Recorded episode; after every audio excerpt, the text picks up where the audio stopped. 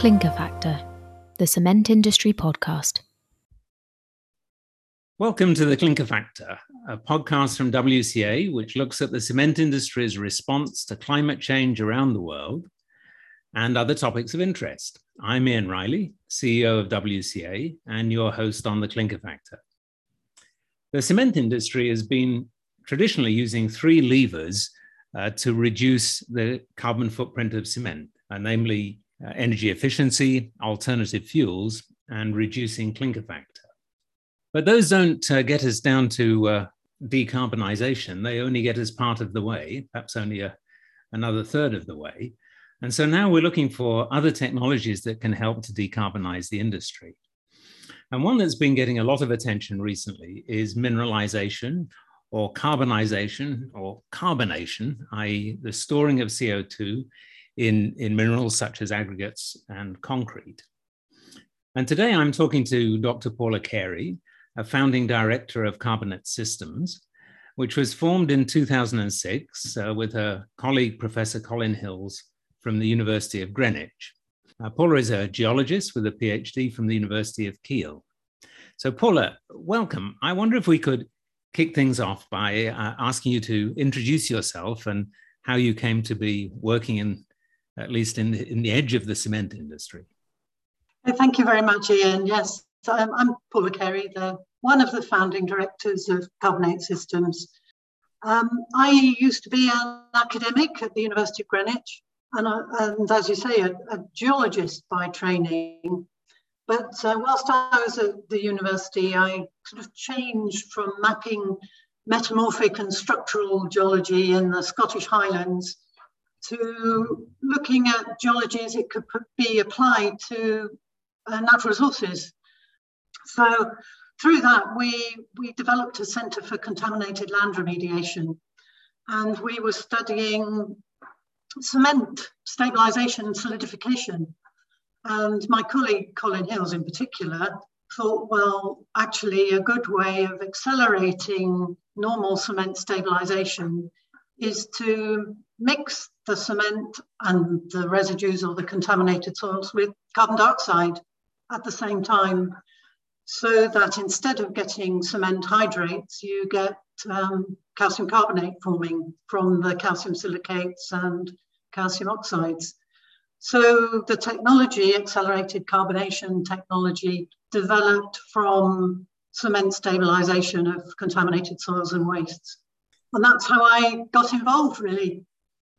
And, and so when you first started uh, Carbon8 Systems, were, were you thinking more about waste treatment than you were about uh, absorbing CO2?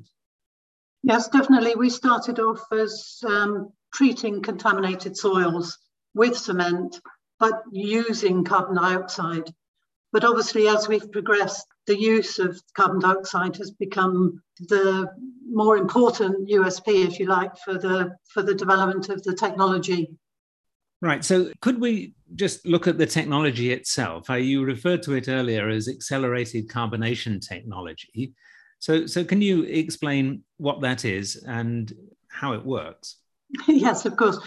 Um, first of all, I'd like to, to talk about um, the few words you used at the beginning mineralization, carbonation, and carbonization. We rule out carbonization because you can think of that really as being the formation of carbon, so burning things, I'd like to say, is that. So, carbonation is often, often spelt incorrectly to end up being carbonization. So, it's mineralization and, and carbonation where you have calcium or magnesium compounds in, in either rocks or in industrial residues that if you get the conditions right, worked with carbon dioxide to form calcium or magnesium carbonate. So it's it, you can think of carbonation or mineralization. So the words are more or less interchangeable, although I like to think of mineralization being carbonation of, of rocks. So I'll talk about that in a, in a few minutes, but carbonation being the reaction in, in residues and things. But it's, it's nature's way of permanently locking up CO2. So it's nature takes CO2 from the atmosphere and forms calcium carbonate. So limestone and dolomite. But what we do is control and manage that natural process. So it takes minutes as opposed to millennia in the geological environment. So just to, to, to make sure I'm clear on that, so we're talking about either calcium or magnesium, and, and then the carbonation of that to form calcium carbonate or magnesium carbonate. Is that right? Yeah, yeah. You think of it simply in the cement world. If you're carbonating cement, um, particularly with accelerated carbonation, you're taking the, the lime or the calcium silicates and you're reacting them with carbon dioxide before they hydrate. We would count it as carbonating green cement. So the, the advantage is that the carbonation reaction of those calcium silicates happens almost instantaneously um, rather than the hydration reaction, which obviously takes hours, days, weeks to to to go, or you know, can be still going um, after several years.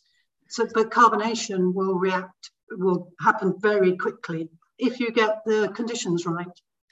So, so with carbonation, uh, given the correct conditions, do you get a much more complete reaction of the cement than you do if, with with a regular um, hydration process? Yes, absolutely. The, the reaction can go com- go to completion in a matter of, of minutes, say 15, 20 minutes. Obviously, it depends on the fineness of the material you're treating. With a nice fine grained 52.5 type cement, it will happen very quickly. We co- quite commonly do a nice little demonstration where you you put a bit of damp cement. So using a water solid ratio of about um, uh, 0.1 or 0.2. So mix a small amount of water with your cement, put it in a, a plastic bottle of some sort and squirt CO2 from a bicycle pump. And before your very eyes, you can get carbon capture because the CO2 in the bottle, if you, you seal the lid, obviously, carbon dioxide in the bottle will be absorbed into the cement in a matter of um, minutes. But you have to be careful because it's an exothermic reaction, so the bottle can get very hot. So, so can you explain how Carbon8 Systems is, is using that, that process uh, and uh, what products or services you're offering to the cement industry? Well, having, having worked um, principally with, with cement and thinking about carbonating cement, we uh, realized that there are a lot of industrial residues which contain the same um, magnesium, and, but more particularly calcium compounds. So, principally lime, but also calcium silicates, which would react with the CO2. So, you're looking at things like steel slags, cement residues, both bypass dust and kiln dust, and then um, residues from energy from waste, both the bottom ash and the, the fly ash or the air pollution control residues. And then things like paper ash or biomass ash can be variably reactive with CO2. As it is applied in the cement and cement industry, we're using the technology to treat the uh, cement bypass dust. So, and obviously, cement bypass dust is an increasing issue as the cement industry moves more to refuse derived fuel because you have to remove things like the chlorides from the cement. Um, so, as the amount of bypass dust increases, then our technology has, has more application. So, we take the two waste streams from a cement plant the CO2 directly from the flue gas and the cement bypass and we react them together. And through the engineering and the, the processing of the two materials, we produce a lightweight aggregate product. And this aggregate product uh, is is used in the in in the normal concrete markets, or, or what what are the main applications for the aggregates? Yeah, then mainly in in a bound application, so so concrete, it can be used in some other specialist applications such as pipe bedding or in um, one of the applications we're looking at is, is green roofing, for example, or horticultural products, um, because it's commonly quite high in potassium. So that's, that's quite useful. I mean, it's not as strong as a granite because it's formed over 15 minutes rather than millennia that a granite or a flint gravel will have formed. So there are, you wouldn't expect to use it in high strength concrete, but there are a lot of applications in ready mix or in precast where it's very applicable. Uh, principally, it's used in concrete blocks as a replacement for, for example, uh, coal bottom ash, which of course now we've got no coal power stations. We don't have the the fuel bottom ash that was traditionally used in concrete block manufacture. Right. And, and so at the moment, uh, you're applying the technology to the CKD, which is, is generated, as you say, when uh, cement plants use more uh, refuse derived fuel. Typically, that would be what, about 2% of, uh, uh, of the total production, something like that, the bypass? Something like that, yes, yes. So at, at the moment, then, the, the, uh, the Carbon8 Systems technology, if applied at a particular cement plant, uh, could produce uh, aggregates from that 2%, would that be roughly the same weight as the 2% in, in the aggregates? I suppose you're adding CO2 would increase the weight somewhat, wouldn't it? You, you increase the weight a little bit, but um, in the treatment of cement bypass dust, we probably produce, well, the maximum uptake we've seen in bypass dust is about 30%. percent mm hmm So you're increasing the, the weight by that 30%. Right. Okay. So, so the capacity of a typical plant that we would install at a cement works is around 12,000 tons mm-hmm. a year. So a, a, cement plant would produce between 8,000 and 12,000 tons a year of CBD. So you would, in the in the best plants, you would capture another 30% um, CO2, but more typically it's between um, 15 and 20% uptake. Right. How, how would you see that scaling beyond that 2% um, uh, CKD? Well, even even with um, that sort of two percent, we still think that there's the potential to capture within the cement industry if we were to treat all the CBD produced around 150 to 190 million tons of CO2. So just deploying to all the cement plants that are generating bypass dust, you start to, to actually make a reasonable impact. But actually, of course, we can treat other other reactive residues as well. And if you add up all the available residues, you could reach just about a gigaton of, of CO2 per year captured through using accelerated carbonation. That doesn't include a lot of historic deposits of these sorts of residues, steel slags and um, reactive fly ashes or uh, even cement kiln dust. Right. Yeah, so so you've got two um, two feed streams there that you're talking about. Uh, one one being the kiln bypass dust that's being produced currently, uh, the other being uh, other residues. And and you mentioned some of these earlier in terms of slags and, and fly ash and so forth. Uh, so so can you tell us a bit more about that? Yes, our, our initial commercialization of the um, the technology in, in the UK was through the treatment of air pollution control residues that come from energy from waste. So to treat the flue gas from energy from waste. Have you got the dog barking in the background? I'm afraid we do have the dog barking. um, yeah, so, so this is where you inject lime into the flue gas of an energy from waste plant, an incinerator. Um, and that lime collects um, things like the sulfates and chlorides in the flue gas is collected in a, in a filter bag and then is tra- transported to a central site treated with, with pure CO2. So that those plants have been in operation since 2012. But they use pure CO2, which is actually expensive and in some cases has been in short supply. So in 2018, we decided to move to using direct air capture and uh, direct capture from the flue stack. So flue stack CO2 is about 10% by volume. And uh, we found that we could use that directly without having to go through the expensive purification. And that's really one of the advantages of a technology such as ours, where you can capture the, the flue gas CO2 without having to go through all the expensive purification, liquid, liquefying the gas so that you can just transport it. Yes, I, I think when we look at the economics of CCUS uh, generally, then this uh, purification or concentration of the CO2 is one of the significant costs. Absolutely. So that any any technologies that are capable of, of using, let's say, run of the flue concentrations, you know, as you say, 10% or perhaps 20% in some cases, uh, have a huge financial advantage over those that require concentration. Uh, how, how were you able to do that? What, what was the key part of the technology that allowed you to use that, that lower concentration gas? Well, one of the one of the things that we saw in when we were working in the laboratory was the problem of using pure CO2.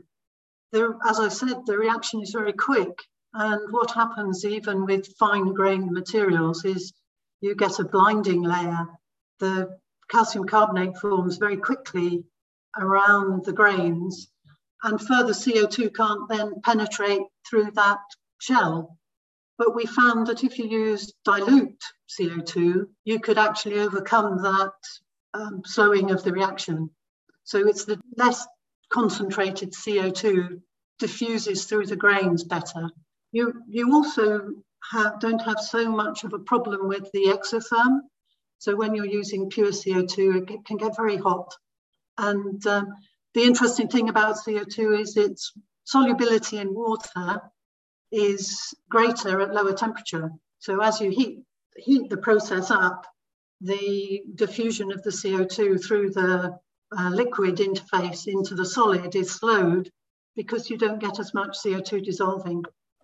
Okay, so in, in fact, uh, the the nature of the reaction was benefited by having the lower concentrations. Yes, to, to a certain extent, you you lose some of the the overall speed. I mean, the ideal concentration might be about fifty percent, but we've seen that we can work down to to ten percent. It's all about how you deliver that CO two Right, and uh, you you've been uh, uh, delivering your solutions in a containerized form. Um, perhaps you could uh, tell us a little bit about that, and, and does the concentration of CO two affect the the size of the equipment that that you have to use? Yes, um, we've we've deployed our container down to um, the Vicat Cement Works at Montalieu. Um, it went down there in 2020 in September. So we've managed to, to get down occasionally despite the pandemic. The capacity is limited to the scale of the mixer that you want to use, which to a certain extent is controlled a bit by the, the exotherm.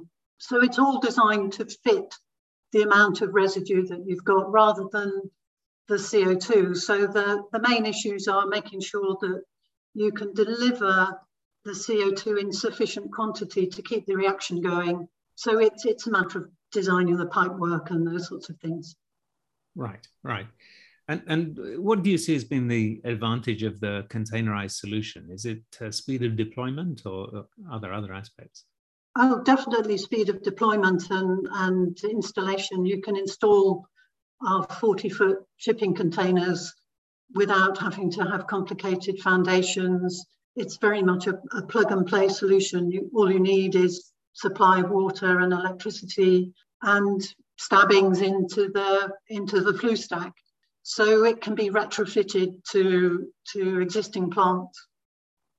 What's the overall impact on the CO2 footprint? Perhaps if we can take CKD as an example, um, how, how do you assess the overall impact on the CO2 footprint?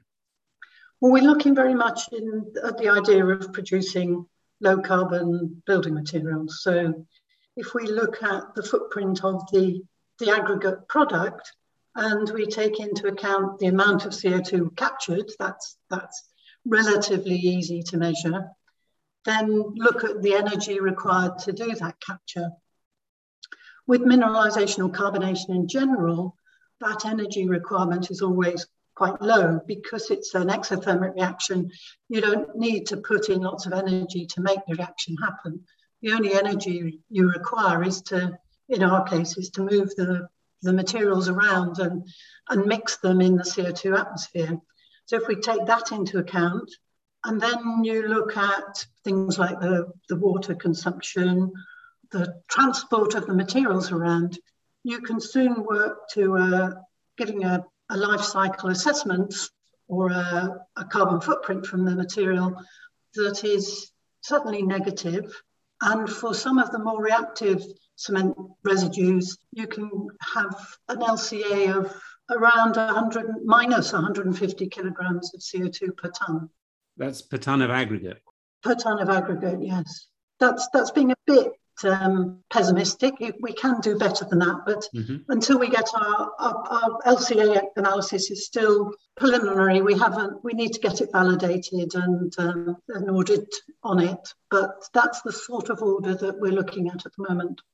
Okay. Um, and perhaps just to, to close, could you give us your view on how the wider market and technologies for carbon utilization in, in essentially low carbon build, building materials will develop?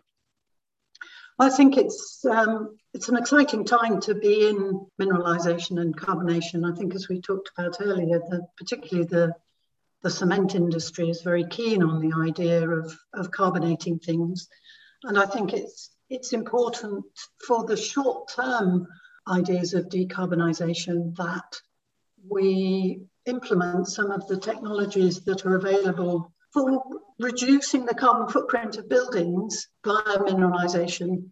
Um, mineralisation is particularly good because it's a low energy system and you're not having to use a lot of renewable energy, whereas some of the other utilisation technologies require that energy input to transfer the CO2 into uh, more complicated molecules.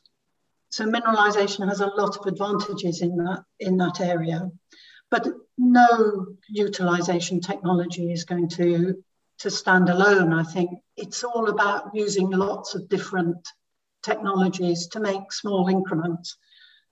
But we can do that now rather than waiting for the infrastructure that's required to do CCS. So carbon capture and storage is an imperative for the for the big CO2 producers because it involves so much CO2, but we need the infrastructure to be able to progress that and it's expensive. The, the capture of the CO2, the purifying of the CO2, and then its transport is expensive. And utilization is there actually to make the whole business more cost effective because you've got products to sell at the end. Yes, absolutely. I, I couldn't agree more. I think that uh, CCS, as you say, uh, is the, the only technology we have at the moment that's proven at scale, but it's clearly very expensive. And in the cement industry, we really worry about that. And uh, energy costs currently are the largest single cost uh, in producing cement, but in the future, it could quite easily be the decarbonisation costs that become uh, the highest. And uh, the way in which we decarbonize will have a big impact on competitiveness in, in the future. The cement industry has the, a real big problem because cement plants are based on the geology, not on the, the development of where infrastructure might be for CCS. Yes, absolutely. And, and 90% of, of cement, of course, is produced in the developing world. And uh, solutions that require a very large upfront investment and uh, that are expensive to operate uh, seem unlikely to be acceptable in, in most places. Absolutely. So, Paula, thank you very much for talking to me today. It's been a, a fascinating conversation, and um, I wish you well with the develop of, development of Carbon8 Systems in the future. Thank you very much, Ian. It's been a pleasure.